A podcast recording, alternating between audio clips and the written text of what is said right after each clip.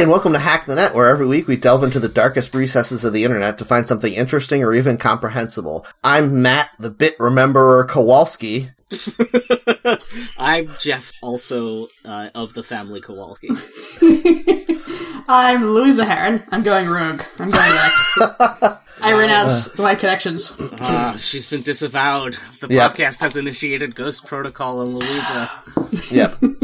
She just got married and took her own name. yeah.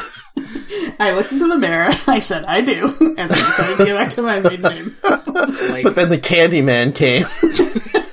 now you're married to the Candyman. Yeah. Ooh, that's the good. dream, right? Yeah. Louisa Candyman dash Heron.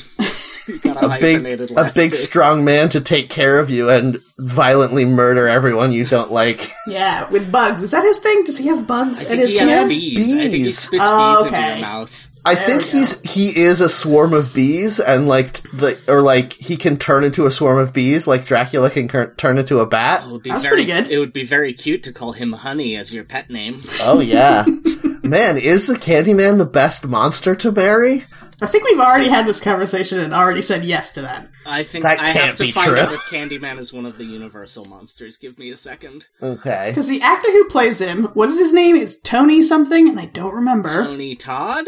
That sounds right. Uh, is very charming in real life, so I think we put a lot of that into our de- idea of the Candyman. yeah, I will say that I've never seen a single second of any Candyman movie, but as I understand the trailer for the most recent one, he's mainly a ghost who violently murders racists, and I'm so on board with every part of that. Yeah, it's very good. yeah. And Oh, he can turn into realize- bees. I love that. This whole series is based on Clive Barker's short story. No wonder it's so gross. Yeah, that makes sense. That guy's a real pervert. We were talking last night, me and Jen, about um watching Benicio, no, not Benicio del Toro, Guillermo Guillermo del, del Guillermo, Guillermo del Toro, got sorry, uh, movies. And I think I've enjoyed almost every movie of his that I've seen. And I've seen almost all of them, Mm-hmm. but every single one of them, there's at least one scene where I'm like, oh yeah, I wish that wasn't in there. Yeah. Yeah, where it becomes really obvious how much he wants to fuck a monster. or just like there was one day where he came in maybe like hungover from the day before and was like, I want the grossest possible effects in this scene. just like make this one so gross that people can't look at the screen to watch this movie. yeah, Friends, Was I there have, one of those I in- have great news. Pacific Rim. Uh huh. Uh, the Candyman reboot is a Universal Studios picture. Hell so yes. Candyman is one of the Universal monsters. And yes, you mentioned Pacific Rim. The kaijus are also Universal monsters. All right. Well, this really drastically changes Captain Transylvania's power set. Wait, are we limiting him only to Universal monsters? I thought we Um, were. Well, I mean, he has the power of every monster. That is his brief. Okay. But I do feel like we don't want him to have the powers of some monsters, by which I mean the kind of monsters who are in real life. Hmm. I see. Okay. Yeah, you want that caveat. We do Yes. want him to have the powers of monsters where, like, a spider would write some monster over the corner of the barn. Yes, yeah, exactly. A monster you could be proud of. Yes. Wait, are we implying that a talking pig is a monster? Because I could get on that on board with that too. He doesn't mean, talk yeah. to people. Well, that that wasn't part of my statement, Jeff. Could he talk to people? There's a question I've never thought about before. Yeah. If he can talk to spiders, he must be able to talk to people, right? Spiders and pigs have a secret language of love. They have a symbiotic relationship. Yeah. That makes a lot of sense. now that I think about Symbiotic, spider, venom is a No, symbiote. no. Yeah, and there's that spider pig uh, character Hey, from yeah, here we go. from Marvel? We're doing it. Peter that what happened? spectacular spider ham. Is that what happened if uh, you uh, crossbreed pigs and spiders? That's Oh, how you God. get spider pig? I How think many you're- legs did it have? You're getting very close to describing the plot of the Margaret Atwood novel Oryx and Crake right Damn now. it. You are also pretty close to making the same joke as the Simpsons movie. Oh, that's true. Did they make that joke? I mean, I know they had a spider pig. Yeah. That's Well, it. That's all. Louisa. That's the whole joke. Well, it wasn't genetically. It wasn't. I don't want to get into it.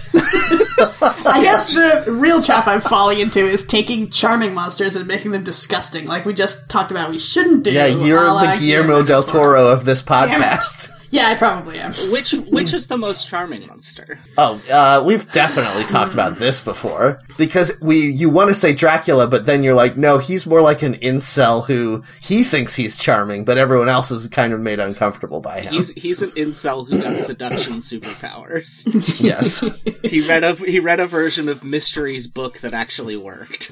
Yeah, Yeah. he is mystery. Mystery's an incel with uh, attraction powers, right? um, No, I will. he he has never gotten uh, anyone to touch his penises in, in his entire life. he attracts other incels and makes them think that he knows how to attract women, though. He's very good at that. He really has that ability. that is that is very true. Let's make a horror Um, movie where the bad guy is like a hive of insects that uh, tricks men into being bastards to feed it like some kind of slime. Oh God, Sounds Jeff, gross. we all know what kind of slime it's going to be, and I don't want this. No, No, this is like the horrible inverse of Candyman, the uh, monster that we all love because he turns Yes. into bees. Yep, that's true. yeah, we all No, love th- it because he turns into bees. Yes. Sure. There's there's a million reasons to love Candyman. I just want to say, um, we were also talking last night about if you were a monster, what monster are you, and what monster do you want to be? Yeah. Um, and I said, and I stand by this, I think the monster I am is Dr. Victor Frankenstein. And I think that the monster that I want to be is Frankenstein's monster. Because Frankenstein's monster is definitely the best universal monster to be. We all agree on this, right? Well, yeah, this is where it gets tricky. Universal monster, maybe. I could maybe see that, although I don't quite agree. But if you're talking about the source material, no, he fucking whines all the time and blames all his problems on uh, Victor Frankenstein. Yes, but you realize that that the novel only takes place during the first year of Doc of the of Frankenstein's monster's life, right? He's literally a baby who can talk. Uh, yeah, but he's also a whiny grown man, and he can talk in full sentences. And what does he do at the end? He like puts himself on an ice floe and sails yeah, down he the lives ocean or he, something. he lives at the North Pole hu- hunting Dr. Frankenstein or maybe Dr. Frankenstein's hunting him or whatever. That's the origin of Santa Claus. yep. Yeah, he decided he couldn't have a family, so he would make a family of every child in the world by giving This has to be something that's been done before. I mean, based on how long it's been since Frankenstein was published, I guarantee you it's been done before. I would I would love for somebody like a a claymation Christmas special style thing to have Santa Claus and the elves and he just walks past walks past Frankenstein's monster at some point like hanging tinsel on a tree and it's not addressed it's just assumed he's one of Santa's uh, retinue. Oh, well, that's a happy ending for Frankenstein then. Yeah. He's not like writing some angry manifesto about how women look at him with horror, and therefore that's why he's the real most persecuted person in the world. This is what I'm saying. I feel like Frankenstein has a bunch of very awful shit happen to him in the book, but once the book is over, you could kind of be like, you could very clearly see an arc where he, like, gets normal. Gets normal. yeah, like, Where A he cool becomes an montage. action- he becomes They an take- action hero, like a Hellboy type figure in the DC universe. His friends No. take him to a clothing store and he buys a really cool jacket.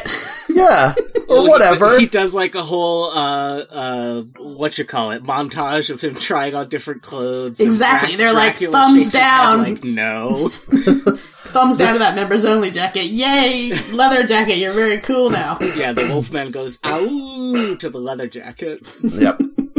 The thing is, and I don't want to get into probably exactly the thing that the comic book Jeff is talking about does, which I've not read. Um, but Frankenstein is also the monster who would fight all the other monsters because he is the one who's like, no, human life is actually valuable and good. Yeah. Yeah, I guess. Yeah, he's pretty much exactly just, uh, Hellboy, but he's a Frankenstein instead. yeah. Uh, his wife is much cooler, Mrs. Uh, Frankenstein, the bride of. Uh, Oh, Yes. that makes sense. For yes. some reason, the DC version has four arms. oh, Whoa. I mean, if you had the secret of reanimating dead flesh and you could, like, I mean, why not?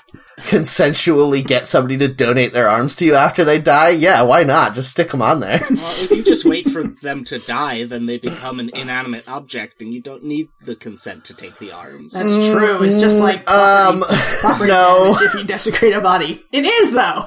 What's this? It's just like uh, legally property damage if you desecrate a body. I understand that, but I am not going to go on record on this podcast as saying that it is okay to molest someone's corpse after they die because they can't say no anymore.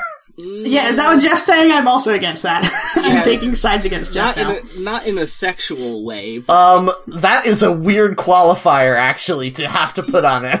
you said molest is why. Um, Yes, I know, and I'm saying any kind of molesting. I mean, look, me as a living person being sexually molested would be bad, but I think someone removing my arms against my will would be worse. yeah, Okay, that is fair. But if you were dead, you're not a person anymore, so it doesn't matter.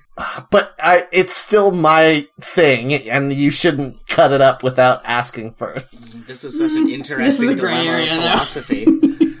I mean, this is why we have organ donors. And listen, I am an organ donor, and if they were like, we're gonna cut off your arms and put them on Mrs. Frankenstein, I'd be 100% on board with that.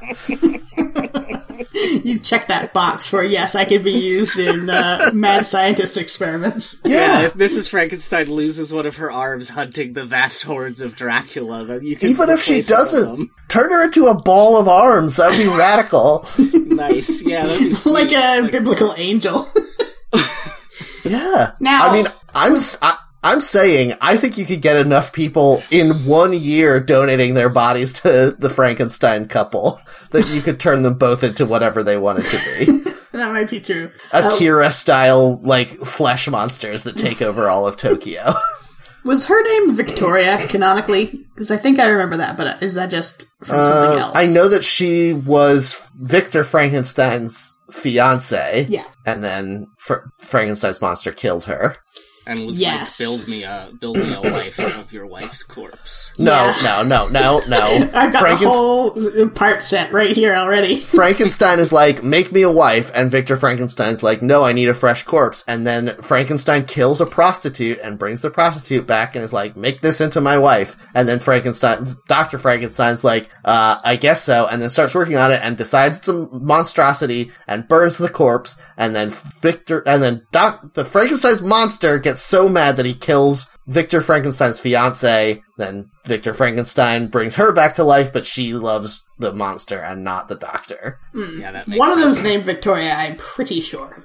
Who knows? I know she was played by Helena Bonham Carter in the movie. Uh, the one where Robert De Niro plays the monster. Yes, which is I still consider the best Frankenstein movie. Yeah, that is probably the best, uh, like the most faithful adaptation. Uh, Yes. It is also extremely funny that Robert De Niro plays Frankenstein monster.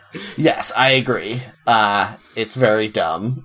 I, Robert De Niro is maybe the worst actor that's still alive. Is that true? Do we all agree on that? Definitely the worst well-respected actor. Yeah, that's true. Yeah, now that Sean Connery is dead. Uh, was he ever well-respected, or did we just kind of like him because he was a weird dickhead? Uh, I think he was well well respected at the time. Like, he was like Bond and stuff before You we remember were when he wore that teddy bear costume in the Avengers? No.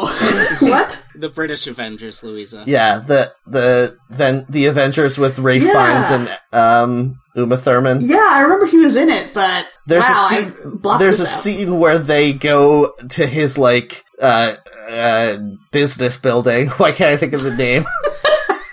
You know, a business building. yeah, like office building, I guess. Anyway, Headquarters.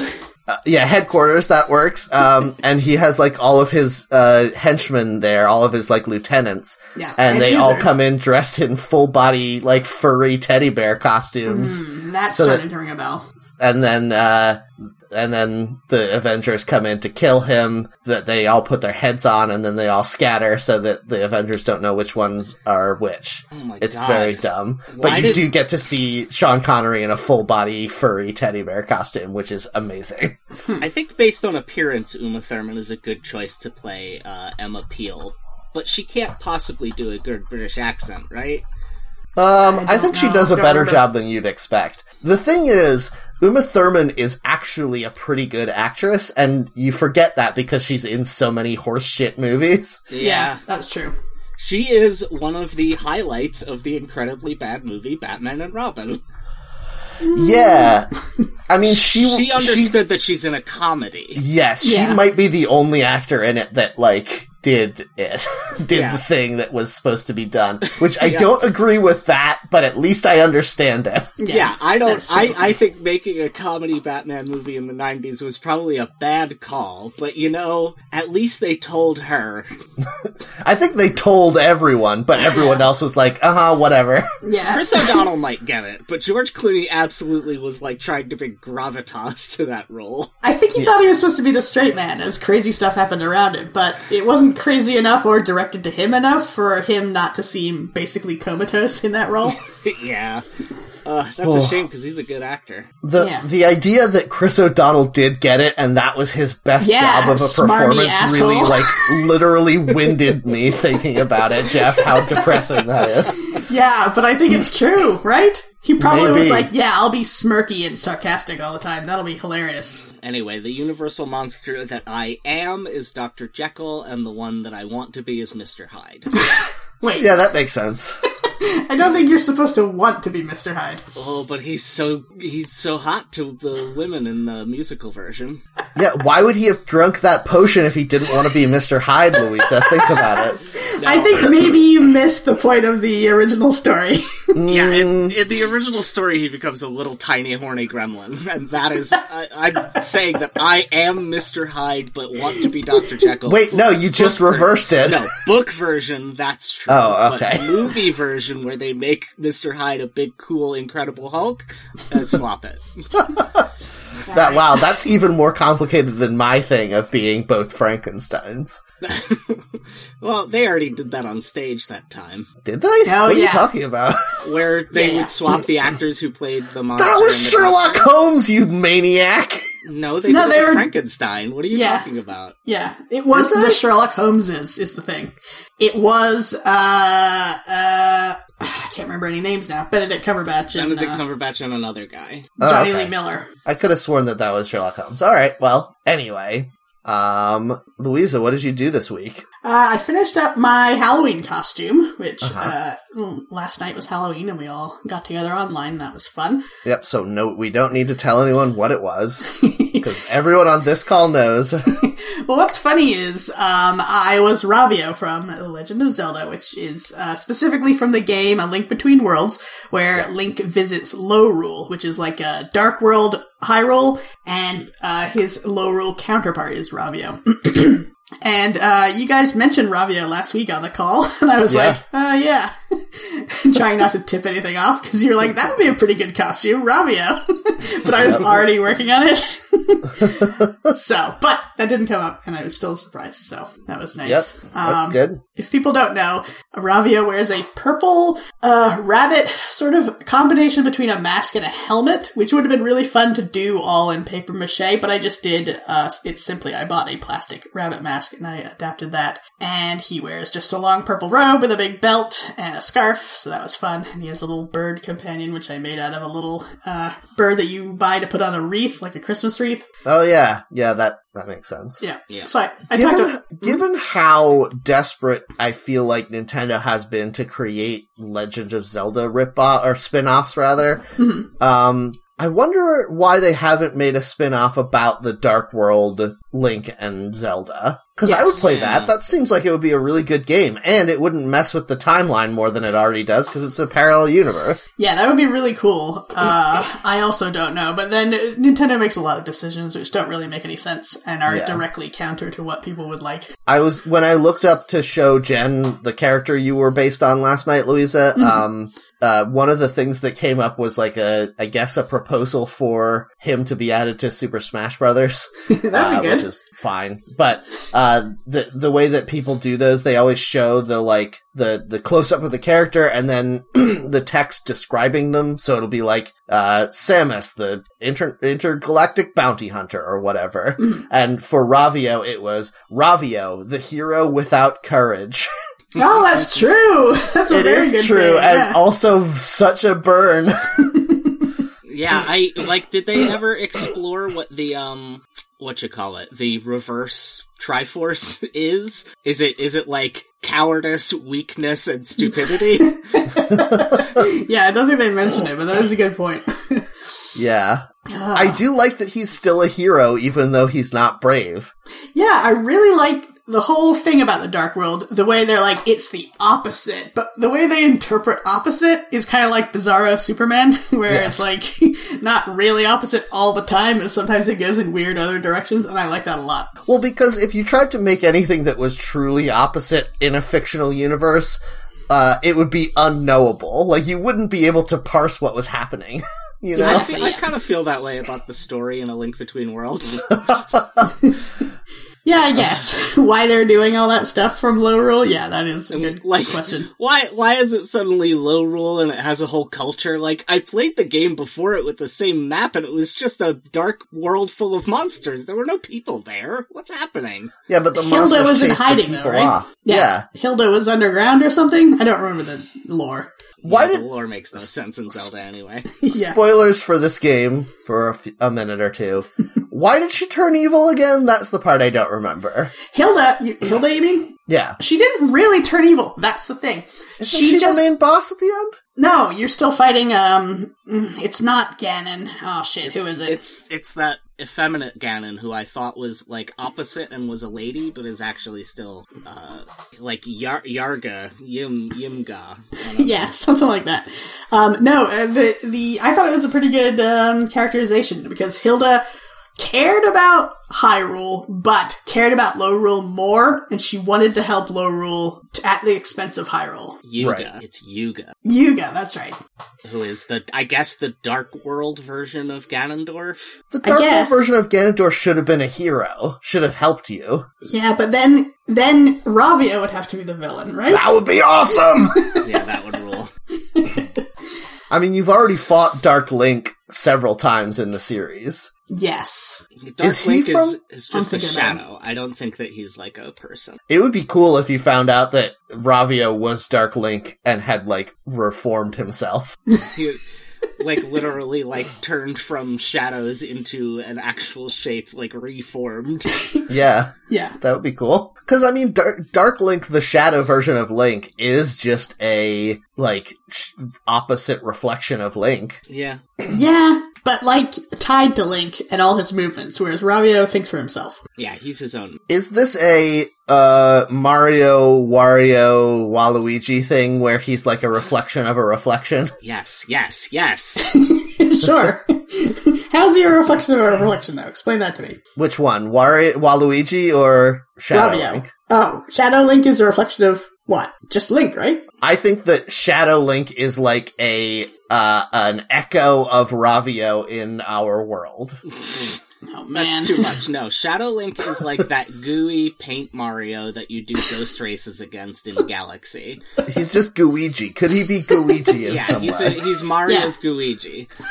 Wait, he's got to be Link's Guigi, surely. Oh no, I meant the paint Mario. Oh. Yeah, he's Link's Guigi.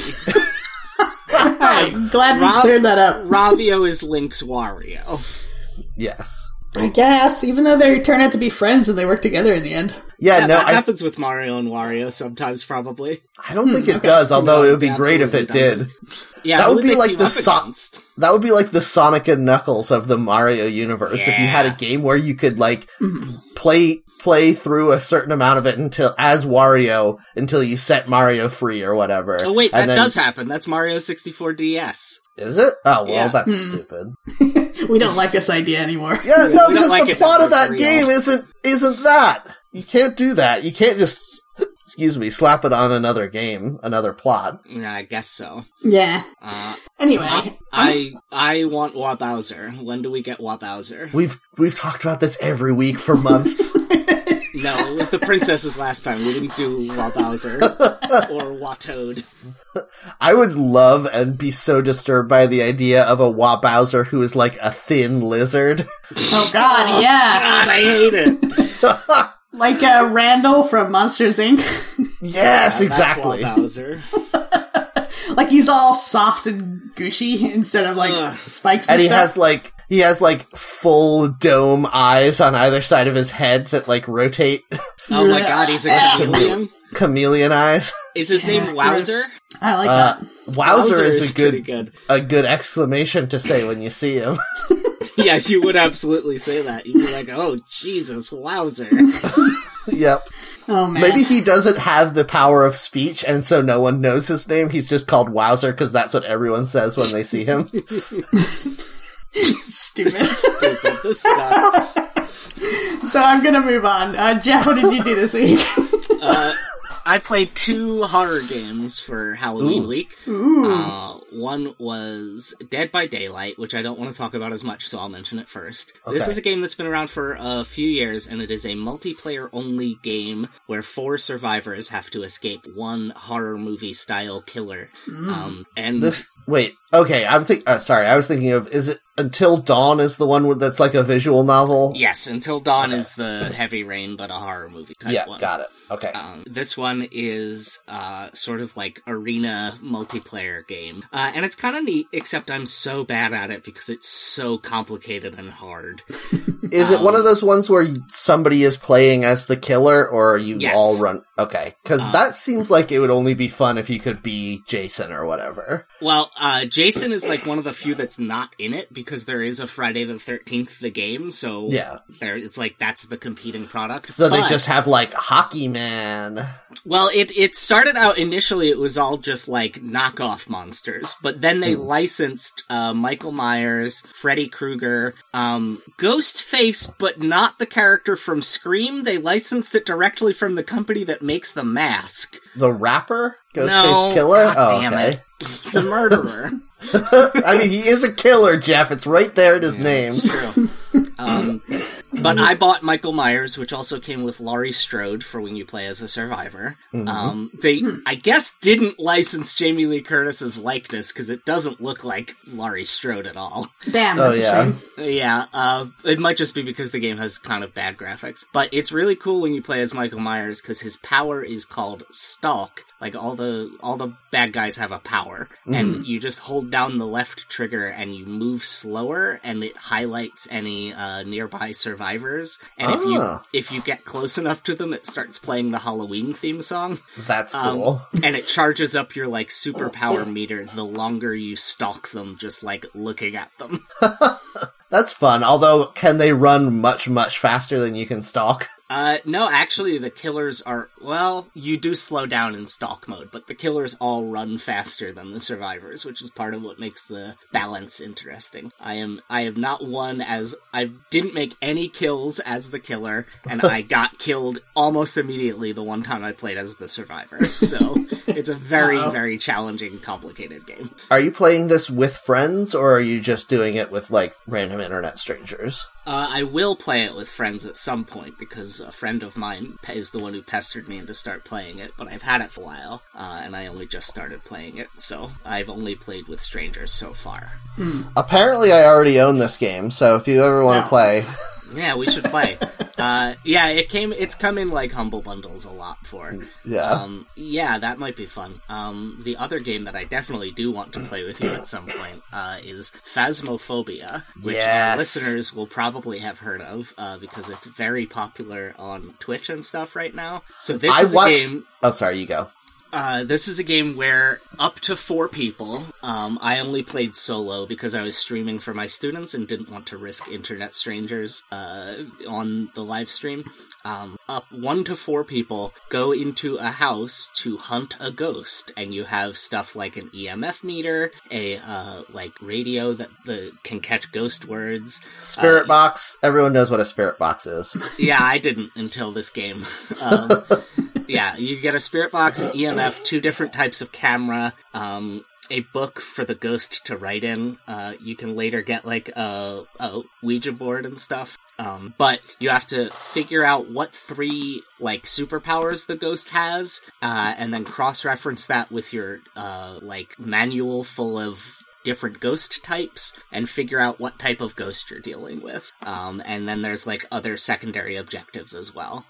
yeah, I I watched the trailer for the game, and it is genuinely terrifying because it's just like it's like a three minute long trailer, and two minutes and fifty five seconds of it is just a guy walking around an empty dark house, being like. Uh, I don't see any evidence of haunting here, and like going on and on, and then he goes down into the basement, and he his meter starts beeping, and he's like, "Okay, yeah, there's definitely something in this house." And then the voice in his ear is like, "Get out now, you have to." And then he's like leaving, and then the door swings shut, and there's just a shadow standing behind it, and I was like, "Fuck this game! This is so scary." yeah, it that happened to me. Um, the game has voice recognition, so when you walk into uh, the house, you have to be like, "Give me a sign, ghost's name," uh, and then the ghost will like flicker the lights or something. Um, Yeah, apparently if you ask it questions while you have the spirit box on, it will answer in the spirit box sometimes, so you can be like, how old are you? And then it'll be like, adult or child. Show Yeah. me your butt. yeah. in the tutorial I had it I did I was like trying to use the spirit box and it gave me adult old like over the course of 3 3 or 4 minutes just adult and old and then it went die and I ran out I was like no no no and I knew it was the tutorial so I couldn't actually be like hurt but still was like oh my god that's the scariest Yes, that would be scary. It's crazy thing- how that reaches right into your brain and is like, no, this I don't want to die. No, no, thank you. The thing is, I've seen everything I've seen of people playing this, and what you've told me, Jeff, is people playing it on their computers, and that's fine. But we both own virtual reality headsets, and this Oh game supports virtual reality, and I want to do that so bad because I genuinely think I might shit my pants. You want to do this, you say? yeah no he loves he loves to crap right in the right in the trousers I just think the idea of having a game scare you so much that you have to take off the headset is uh, exciting. I That happened to me once while I was playing Half-Life Alyx. There's a character in that game named Jeff who is the scariest Hey. character in the game. nice And there's a part where you're fighting him, and then as you're fighting him, the power goes out in the building and it's all black. And I was like, nope, I can't. I have to take this off for a while. I'm thankful that my computer is not good enough to run uh, VR, and that this game is not yet released on uh, Quest. So, um, Wow. that's what I've done this week. Is any of us left? Yes. Matt, Yes. Matt, go Matt. You gotta shoot your shot, Jeff. You have to just go, and what did you do this week, Matt? And then if you're wrong, we get to make fun of you. Yeah, it's Yeah. true. Well, now I was uh, right, and you made fun of me anyway. So, Well, you didn't shoot your shot. It's our prerogative. Anyway, uh, I also played a game this week that is not scary because we are transitioning out of Halloween time. And I mean, I also played many scary games because I love the week up leading up to Halloween playing like zombie games like uh, Evil Within and stuff like that. But the game that I want to talk about is a game that has been recommended to me many times, and I finally got around to buying it and playing it. It is the game Griftlands. Have you guys heard of Griftlands? Nope. only because Justin McElroy will not shut up about it. All right. Well, that is true. Um, but I didn't get a good sense from what he has said about what the game actually is. And so I played this game and it is extremely good. And what it is, is it is an RPG game and a deck building game. It is not an RPG deck builder. It is an RPG game and a deck building game in one game. what I mean by that is most of the game is a visual novel where you play a person who has like like a bounty hunter or you know a general fixer in this science fiction future world uh, and you're going around solving problems for people uh, in order to achieve your eventual goal which is different for each of the different characters you can play as. But as you are playing the game and doing this visual novel, um, there are many times when either you want a character to do something they don't want to do, or uh, you know you are attacked by monsters or whatever. In those scenarios, you have an option to either convince them or fight them, and if and each one has its own deck of cards. So there is a conversation combat deck and a like actual fighting combat deck, and the cards in those decks uh, level up as you use them more. So I like to play as a diplomacy person over like a the the the, the dialogue combat cards are split into three categories. There's diplomacy, there's intimidation, and then there's like uh, manipulation is the third one, which is kind of weird. But I love to play as a diplomacy character, so I get all of my diplomacy cards leveled all the way up, and then eventually I can be like, actually, you should use your argument against yourself, and then like they start attacking themselves and stuff. It is so cool. Uh, interesting.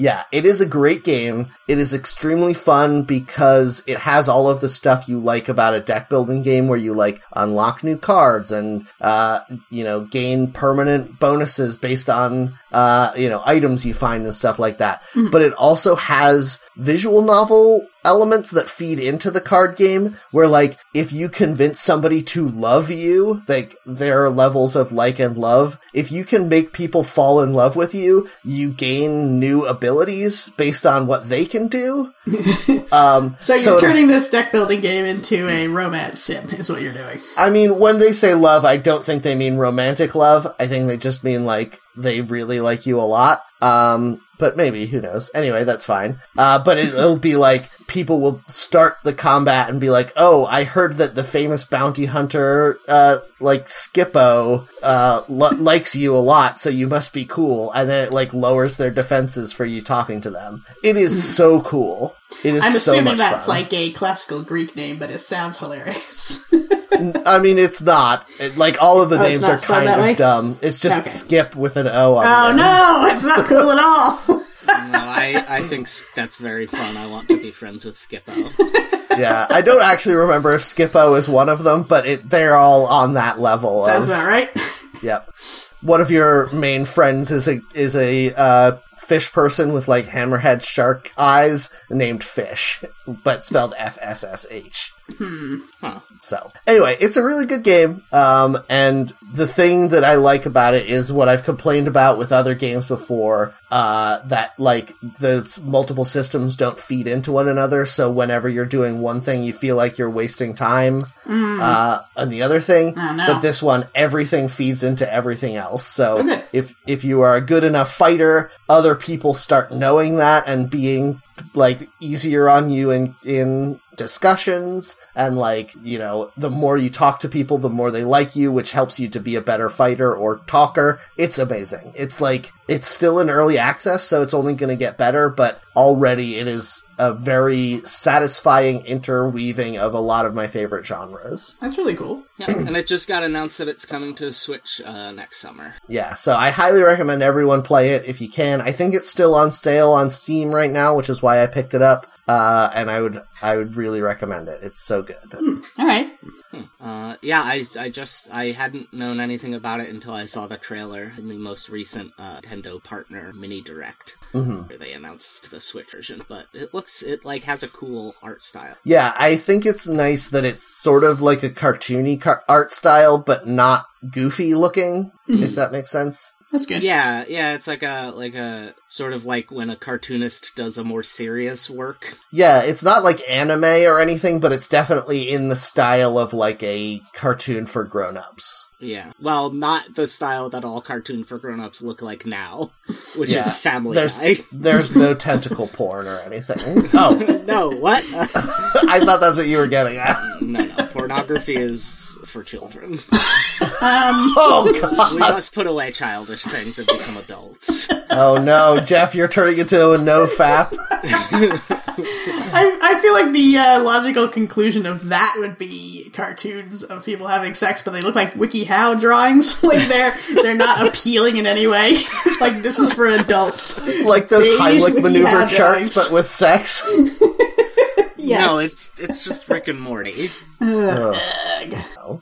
All right, is it wiki time? It definitely is. All right, I pasted the wiki into the chat already, and it's the Dungeons and Dragons wiki. Holy shit, I use this wiki on a regular basis. dun, dun. You're the expert, then I guess. Uh, Well, we it- all play Dungeons and Dragons. that's- Yes, we well, do. Not right, not right now. We don't. I guess that's true. Yeah, but everyone Let's see. everyone who's ever played Dungeons and Dragons is just between campaigns, right? Yeah, that's true. I just ordered the the new book, uh, Tasha's Book of Everything or whatever. Oh, cool. Can't be, they can't do another book of everything. Everything part called? two. Tasha's book, Cauldron of Everything. Wait, but they already did a book of everything. This is a cauldron. Uh, I don't. Great. I don't. I think it. it's actually. I think the idea is that, like Xanathar's Guide to Everything, it's a rules expansion, so it has a little bit of like all the different things that a book could have. Yeah, I I do like when they they announced a bunch of thing of like new subclasses in this one, and there's one that's like a pirate paladin, which I'm super into. Yeah, 22 new subclasses and a new class and a settingless version of the, uh, like, Eberron party origin mechanic. Mm, that sounds boring. So, uh, to describe this wiki a little bit, uh, the background seems to be one of those full page paintings you get in some of the guides that is someone maybe fighting a dragon. I can only see a dragon in one corner of it. I can't see the whole page. Yeah, I can't tell if it's a dragon or a greater worm because its jaws Yeah. are weird and it cuts off half of its head. Yes, but it's one of those pictures. Uh, Dungeons and Dun- Dungeons and Dragons. It says around the word wiki, so that tripped me up because I wanted to say Dungeons Wiki and Dragons. Yeah, no, that's right. You got it. yeah. This is dungeons.fandom.com, so it's the Dungeons Wiki and Dragons. That's written on like scrolls that are flying around a heraldic shield uh, that you can't see at all because it's completely obscured by the word wiki. And then that's in red, and then all the way to the other end, all the way on the right, it uh, becomes transparent, and you can see, I guess, a, uh, a collage of the different species in the game. Yeah, I think it's the I think it's the stuff. like class uh, illustrations in the player's handbook. Mm-hmm. So you see like a barbarian and a wizard and a rogue. Maybe it's kind of hard to see. Yeah. seeing, I'm seeing, I think, a gnome druid in here. Oh yeah, it is a druid because it's got a staff. Uh, welcome to the Dungeons and Dragons Wikia. The Dungeons and Dragons Wiki is dedicated to all things Dungeons and Dragons. Here you will find general information on the various editions, campaign settings, and source books that make the game we love what it is, that make the game we love what it is, as well as a vibrant homebrew community. Anyone can jump in and add to existing canon material or create their own homebrew pages with easy to use preloads that automatically format and categorize pages. That took me on a journey because when it started, I thought it was telling you that this wiki was just for cataloging official things. But then by the end, it says you can add stuff to it. Yeah, I I, uh, like- I, I looked at the canon drop down menu and they only have canonical information for third edition. Like fourth and fifth are not present. Oh, Oh, weird. okay. This is not the wiki I use then. Hmm. Um, I do want to say that the second sentence in this has an ambiguity that I actually love because it's true either way. Hmm. Where it says, "Here you will find great information about various editions, campaign settings, and source books that make the game we love what it is, as well as a vibrant homebrew community." That hmm. could mean here you will find blah blah blah vibrant homebrew community, or it makes the game the game we love and also makes the game a vibrant homebrew community. Yes. And both of those are true, and that's pretty cool. I don't think it was intentional, but it's a cool ambi- intentional ambiguity if it was. That is very cool. Uh, and then to the right, we have a black and white painting of a dragon. Yep. I like D and D. Yeah. It's a good feel. jumping off point. So we've all played D and D, mm-hmm. and none of us like it anymore. Is that true? No, I like it. I said I like it. I just said I like it. No, I actually really like D&D. I like D&D because it is it doesn't try to be perfectly balanced. Mm-hmm. Like it leaves some of that to you the player to like find your own way to play to make it fun for you. Mm-hmm. Yeah. Like I think a lot of games spend a lot of time worrying about like, oh well, is the rogue class as powerful as the barbarian class or whatever? But so much of D&D you need to come in with enough knowledge of how you want to play it that you can be like, okay, I don't care about, you know, rolling to hit. So I'm only ever going to do spells that like affect an area or whatever the thing is. And hmm. you can make a great character based on literally anything. Hmm. I like how detailed it is in that gives you good things to spark ideas. Like it mm-hmm. describes all the spells in great detail, so you'd be like, oh, that would be good in a situation like this, maybe. And that's good. But the numbers involved, that's what makes me not like it so much. The fact that you could be like, oh, well, it turns out you're 35 feet away from this person, so that spell you're gonna do, it's only good for 30 feet and you can't do it. Yeah, I I have played in some campaigns where the DMs have been that way, and I stopped playing in those campaigns because I hate it. I love the kind of of Dungeons and Dragons game where the DM is like, "Does that work? Who cares? It sounds cool. Let's go for it." Yeah, Yes. I, I like adopting, um, we're playing in a scum and villainy campaign right now, and I like adopting some of the philosophy of that more like collaborative storytelling type game, where instead of saying no, I'll be like, yes, but uh, there needs to be a downside for you to succeed at this. Like, you can do that spell at 35 feet, but if you miss, it's gonna hit your ally. That type Yeah. of thing is a lot more interesting than just like, no, you can't do it because the numbers say no. Yeah, that uh, that's a good point. And I do think that it is fun if you have the right players and you are running a Dungeons and Dragons game, it can be very fun um, to sort of like figure out together how things shake out. I ran a game uh, way back when I lived in Highland Park. Jeff was a part of it every Sunday for years. Yeah, Um, very- a long time. yeah, and uh we got to the point where we all understood that and I remember a scene where Chris's character, our friend Chris, was chasing uh the main villain down the side of a tower and he had like a potion to walk on the side of a tower or whatever and he he he caught up to this this villain and he was like rolling to try to like subdue them uh and he kept on failing but he was like I'm going to keep trying and I was like if you catch this person the game is over. Is that what you want right now like I understand your character wants this, but the game, the story will be boring if you catch this guy the second time you meet him. Oh man, That is- sounds like a failure of the dungeon master. yeah, quite frankly, you just don't want to make more work for yourself there.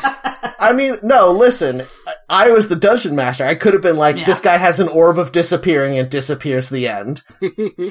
like that, that is the thing is that you never have to get the players on your side to run the game the way you want. But if you can, if you can make them understand that the game is better if all of you are working towards telling the story instead of just winning, that is the ideal Dungeons and Dragons setup. yeah, I think that comes down more to your types of players, like intrinsically, than what you're telling them to do, though. Really, right?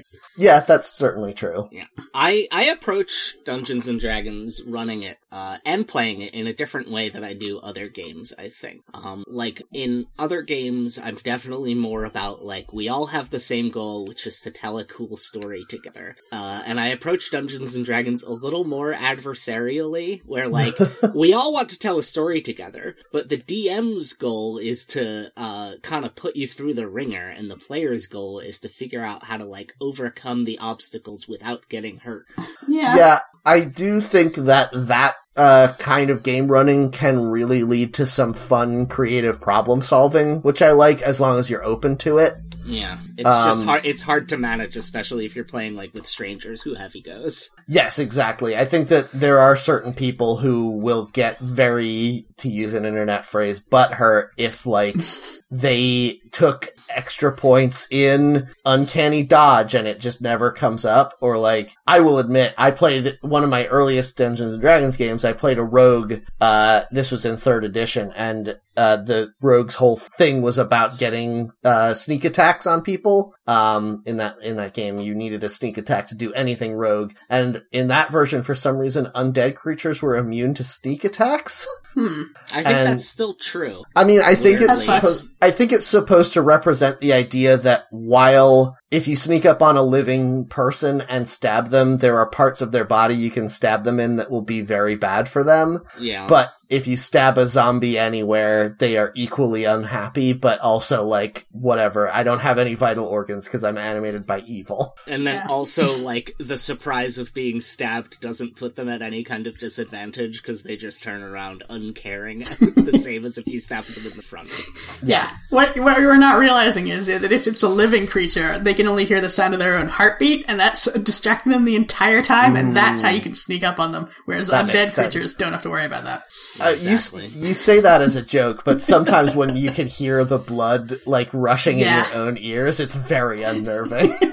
That's true. Uh, one of my biggest problems with Dungeons and Dragons is um, that ex- it, it expects you to scale up your remembering of uh, details as it's giving you more details, and I have a really hard time with that.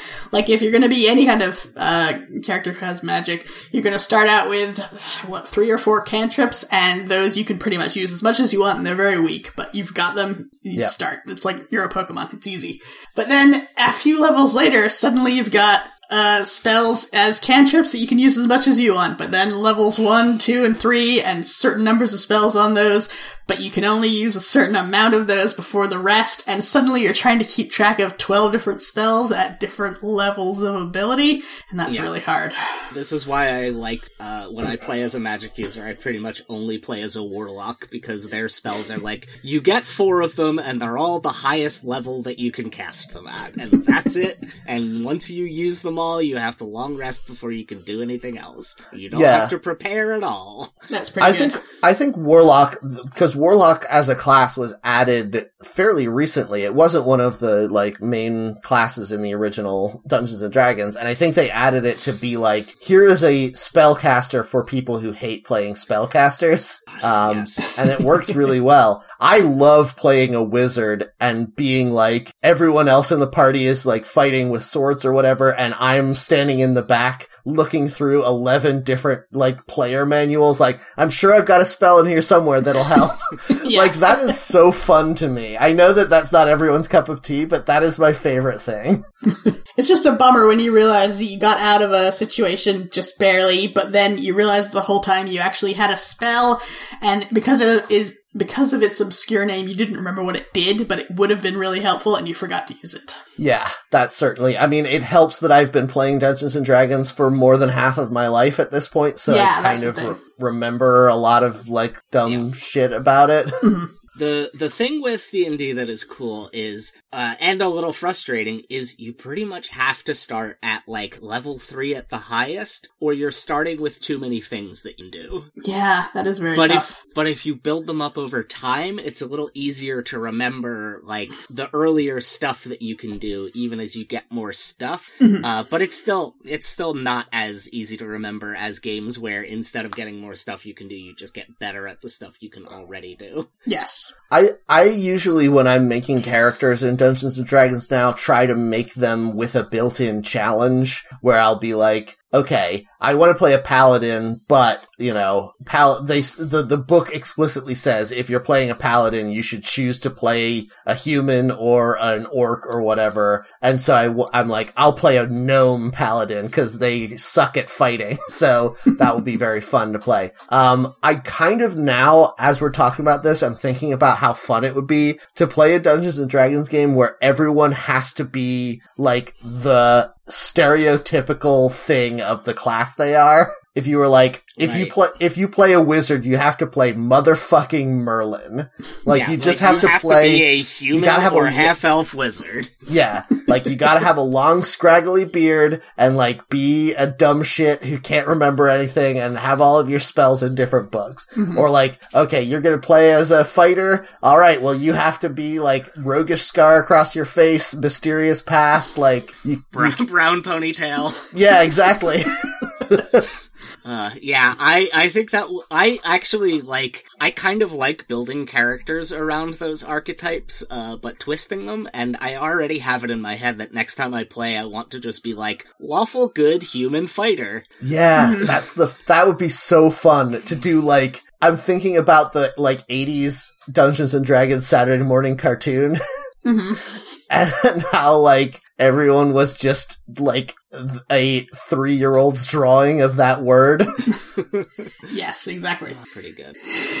Uh, But- I got a random page. Are we ready? Yeah, that's Sorry, right, yeah. Louisa. Do, are you? Did you want to say something? I was just gonna say, uh, how long do you think you could play that with the other people who also like Dungeons and Dragons before everyone starts to subvert it and like bring up cool new things for their character? You know? That's fine as long as it starts with the basic ass like normal. Yeah, I mean, I would love to play a game where you start out as like the sword in the stone version of Merlin, and then over time, like he has to start compromising his morals and turn evil or whatever. That would be cool. So my random page is Ring of Ages, parentheses 3.5e E spell. Uh, so for the uninitiated, the third edition of Dungeons and Dragons came out, I believe, in like 98 or 99, and then a revision that changed a lot of stuff, but not enough to be fourth edition, came out, uh, in like 2002-ish. and for most of the time that I've played Dungeons and Dragons, 3.5 has been like the go-to. This is the one that everyone agrees is good. Yeah. Yeah, people Fifth never talk about four. Even I know that. For some reason, Exactly. it's 3.5 or 5. Four four was them trying to make Dungeons and Dragons more like a board game. Ah, So like the books, I mean, I think it's interesting, but the books are all like cut out the cards on this page and then use them to remember your abilities. And like every character had c- ability cards. So like everyone basically had spells they could use. Like a fighter had a spell called sword attack. ah, okay. Yeah, every it every class kind of felt samey because of it. Um, and they took the best bits of that and pulled them into fifth edition, like as like the fighter now has still has the second wind ability, which I think was something everybody had in fourth. Yeah. Um, so that's pretty cool. Like the main thing they did for fifth was let's take what worked in fourth, but go back to the more classic feel where every class feels like you're playing an entirely different game. Yeah. Um, anyway, this is a level 9 sorcerer or wizard spell. Mm, powerful. Um, This is a user created non canonical spell, just so everyone. Oh yeah, it does say that. Created by Lord Rymus um, uh, about a year and a half ago. Um, it uh, the touched ring grants an endless EX quality to anyone who wears it. While it is worn, user ceases to age, accruing no penalties or bonuses from passing time. Ring is slotless, so it does not occupy an item slot. the body. The ring will bond to the first person who wears it and will work while it is worn. If user removes the ring, ring break and disappear. Uh, so she begins to age at the normal rate, at the rate normal for her race. Interesting. So you basically cast this spell on a ring, and then whoever wears it will not age until they take it off. At which point it will disappear. It's a Dorian Gray. yeah. That's pretty fun. Yeah. Um, but Yeah. you don't. I like that you don't, when you take it off, instantly super age up to the point where you would have aged anyway. That's I um, don't like that. I want that to be the thing. Wait, you want what to be the thing? I want it to be that if you take this ring off, you age super fast. That has a very like Greek myth quality Yeah. to it. I feel The, like. the thing about this is it's one of those things that people create that's a little too unbalanced, where uh, it you accrue no penalties, you cease to age, and it's slotless, so it doesn't even occupy an item slot. Like that's pretty nice, huh? like Why doesn't downside? everyone in the world use this all the time? because it's a level because it's a level nine spell. Yeah, but that means that a working sorcerer who isn't an adventurer could create one of these every day. Right, but how did he get to level nine without being an adventurer? He's retired. Yeah, he owns his own uh, crumbling castle now. Again, that would be a fun character to play. Somebody who's just trying to get to the point where they can cast this spell and then set up shop in a town somewhere and be like, "Hey, I made I make one of these a day. I'm a billionaire. I'm a Yeah. quadrillionaire." I finally I- got accredited to make rings of ages.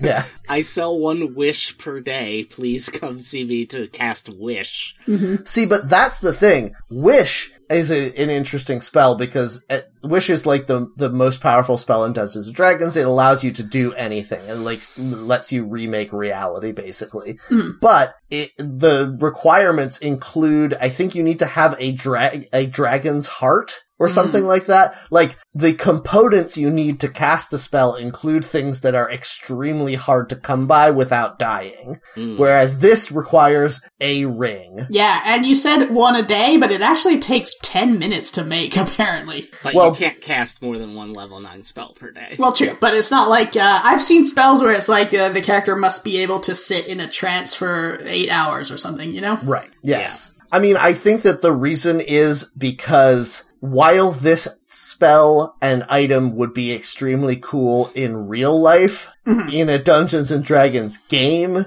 it is boring. Oh, here's the Um, here's one the, of the- twist. It costs five thousand experience points to make this. Oh, well, I still Yeah. think that would be fine. Um, I, when I was working on the second edition of Scion, the game that I helped develop, um, one of the things that we revisited was in first edition, there were gods who were, uh, who their, like, purview included, um, health. Like healthiness or whatever. Uh, and one of the spells that you got fairly late in the game for that, that class of god uh, allowed you to make someone basically never age. So one of your followers, you could give them the ability to never age, and players hated it. Because you never play a campaign that goes long enough that it would be a, a factor. Yeah, I was gonna say we played a campaign in which Matt's character gave up her eye, one of her eyeballs, uh, for magic reasons. Um, but we immediately and constantly forgot that she'd done that because we're not seeing the character. So Right. things like this or aging, like you're forgetting about it constantly because no one's keeping that in mind. The only way it could be cool is if the whole party got these rings of ages and then like they were like, we're gonna wait for 5,000 years in this dungeon and then see Mm-hmm. where society is. Yeah. yeah, that would be uh, actually pretty cool. I like that. yes. Or Um, just but- like you you use one of these in a Pathfinder campaign, and then next you you decide to play Starfinder, and the character who wore it shows up as an NPC. You just want to have uh, Robo from Chrono Trigger in your game. Uh, yeah, who doesn't? That would be pretty good. Yeah. Um, so anyway, yeah, I think that people, when they are making up fan-made content for stuff, oftentimes think that stuff like this is cooler than it actually would be in-game. It's And if you, if you played it in-game, it would be completely pointless. it's the object version of a Mary Sue. You're like, I'm gonna create a character, so it would be great if they had all the best things. Why would I want them to have bad things? So it's kind of the same with the items. That's kind of true, but this, I guess what I'm saying is, if you played a game where your character had this, I guarantee you would end up selling it like one week into the game. because Yeah. who cares? Who gives a shit? Yeah. I'm not gonna play this character for 60 years of their life. Exactly. Uh, what is our next random page? Uh, let's see. Do my want random, yours? Yeah. yep, my random page is Rod of Enemy Detection. Hmm. Like Um, a ghost meter. Yeah. I think this is canonical. I'm pretty Yeah. sure this is a real item. Yes, It's this in is the it's in the SRD. Yeah. So this was like a an expanded content add-on to the third edition, th- 3.5 that was created by Wizards of the Coast. This What is a SRD? canonical. System reference document. It Okay. is the uh the open source uh components of Dungeons and Dragons that you can base another game on or that you can create content for. Uh it's a really interesting thing about licensed D&D is you can like legally and ethically create a Dungeons and Dragons companion as Mhm. long as you don't include any of their uh intellectual property. You can reference rules, uh, you can reference the official books only by their abbreviations, and I don't think you can say D and D or Dungeons and Dragons, but you can say Five E. You can call it the big so, like, game. there's You're allowed to do that. Do, but I have a, a thing called Tome of Beasts, which is like a 400 page book of extra monsters for fifth edition. Yeah. Yeah, I think it's actually really cool. And I know there, I know some people who that is how they make a living is that they write add-ons to Dungeons and Dragons that are not part of the, uh, official thing. So I think that's really cool. Um, okay. So Rod of Enemy de- Detection. This device pulses in the wielder's hand and points in the direction of any creature or creatures hostile to the bearer of the device, nearest ones first. These creatures can be invisible, ethereal, hidden, disguised, or in plain sight. Detection range is 60 feet. If the bearer of the rod concentrates for a full round, the rod pinpoints the location of the nearest enemy and indicates how many enemies are within range. The rod can be used three times each day, and each use lasting up to 10 minutes. Activating the rod is a standard action. That's how you can tell that this is a canonical one that was written by game designers because it says detection range is 60 feet and it can only be used three times a day. Yes. Yeah. That is Also- so important because otherwise a character getting this item would be just holding it constantly. Mhm, like a dowsing rod, just Yes. walking around. But also, I find that things like this, in the games that I've played, they're not very useful. All these things that help you detect who's out to get you. Like, most campaigns I've been in, it's pretty clear. Yes, although it depends on how hard you're playing the morality of your character, but if you're trying to play a character who is extremely good and moral, uh, it's hard to justify them attacking someone first Yeah. unless they have some magical way to know for sure that that person is hostile towards them. Yeah, that makes sense. Um, but the problem I have with items like this in games is whenever I play a game with one of these types of items, I never actually end up using it because I'm sure that there will be a time later today when I need it more. Yeah, exactly, yes. oh man. Yeah, it's the Phoenix Down problem. Yep. Yes, Yeah. exactly. Uh, I wish that there was a way to, because I think that it is a cool way to limit the power of an item to uh, have it be that you can only use it a certain number of times per rest or per day or whatever. Uh-huh. But it also makes it, I mean, it makes it disincentivizing to use that item. I wish there was a way to thread that needle. Yeah, I know what you Uh, mean. a cursed a cursed item where you have to use it three times a day or you uh, die. That's not bad. If you have to use it three times a day, you're gonna. Yeah, but then you're just gonna save it for when you need it, and then if it doesn't, then just pop off three charges of it right before you go to bed every night. Yeah. What What if you find something? Ooh, Yeah. That's scary. you just like point it randomly towards the fire, and then you meet eyes with your party mate as the rod vibrates. Yeah. Uh, uh. You're like you just goof around like, oh, I'm gonna check my friend to see if they're an enemy. Uh oh. yeah. End of session. yeah. It's especially surprising for the person playing the other character who's hostile. yes. yes. Wait, I am? Oh no, I need to search my feelings. I guess I haven't forgiven you for that thing you said about my dad. Uh, should we do mine? Sure. Yes, please. All right, I got Elemental Bane Attack, which is a 3.5 edition feat.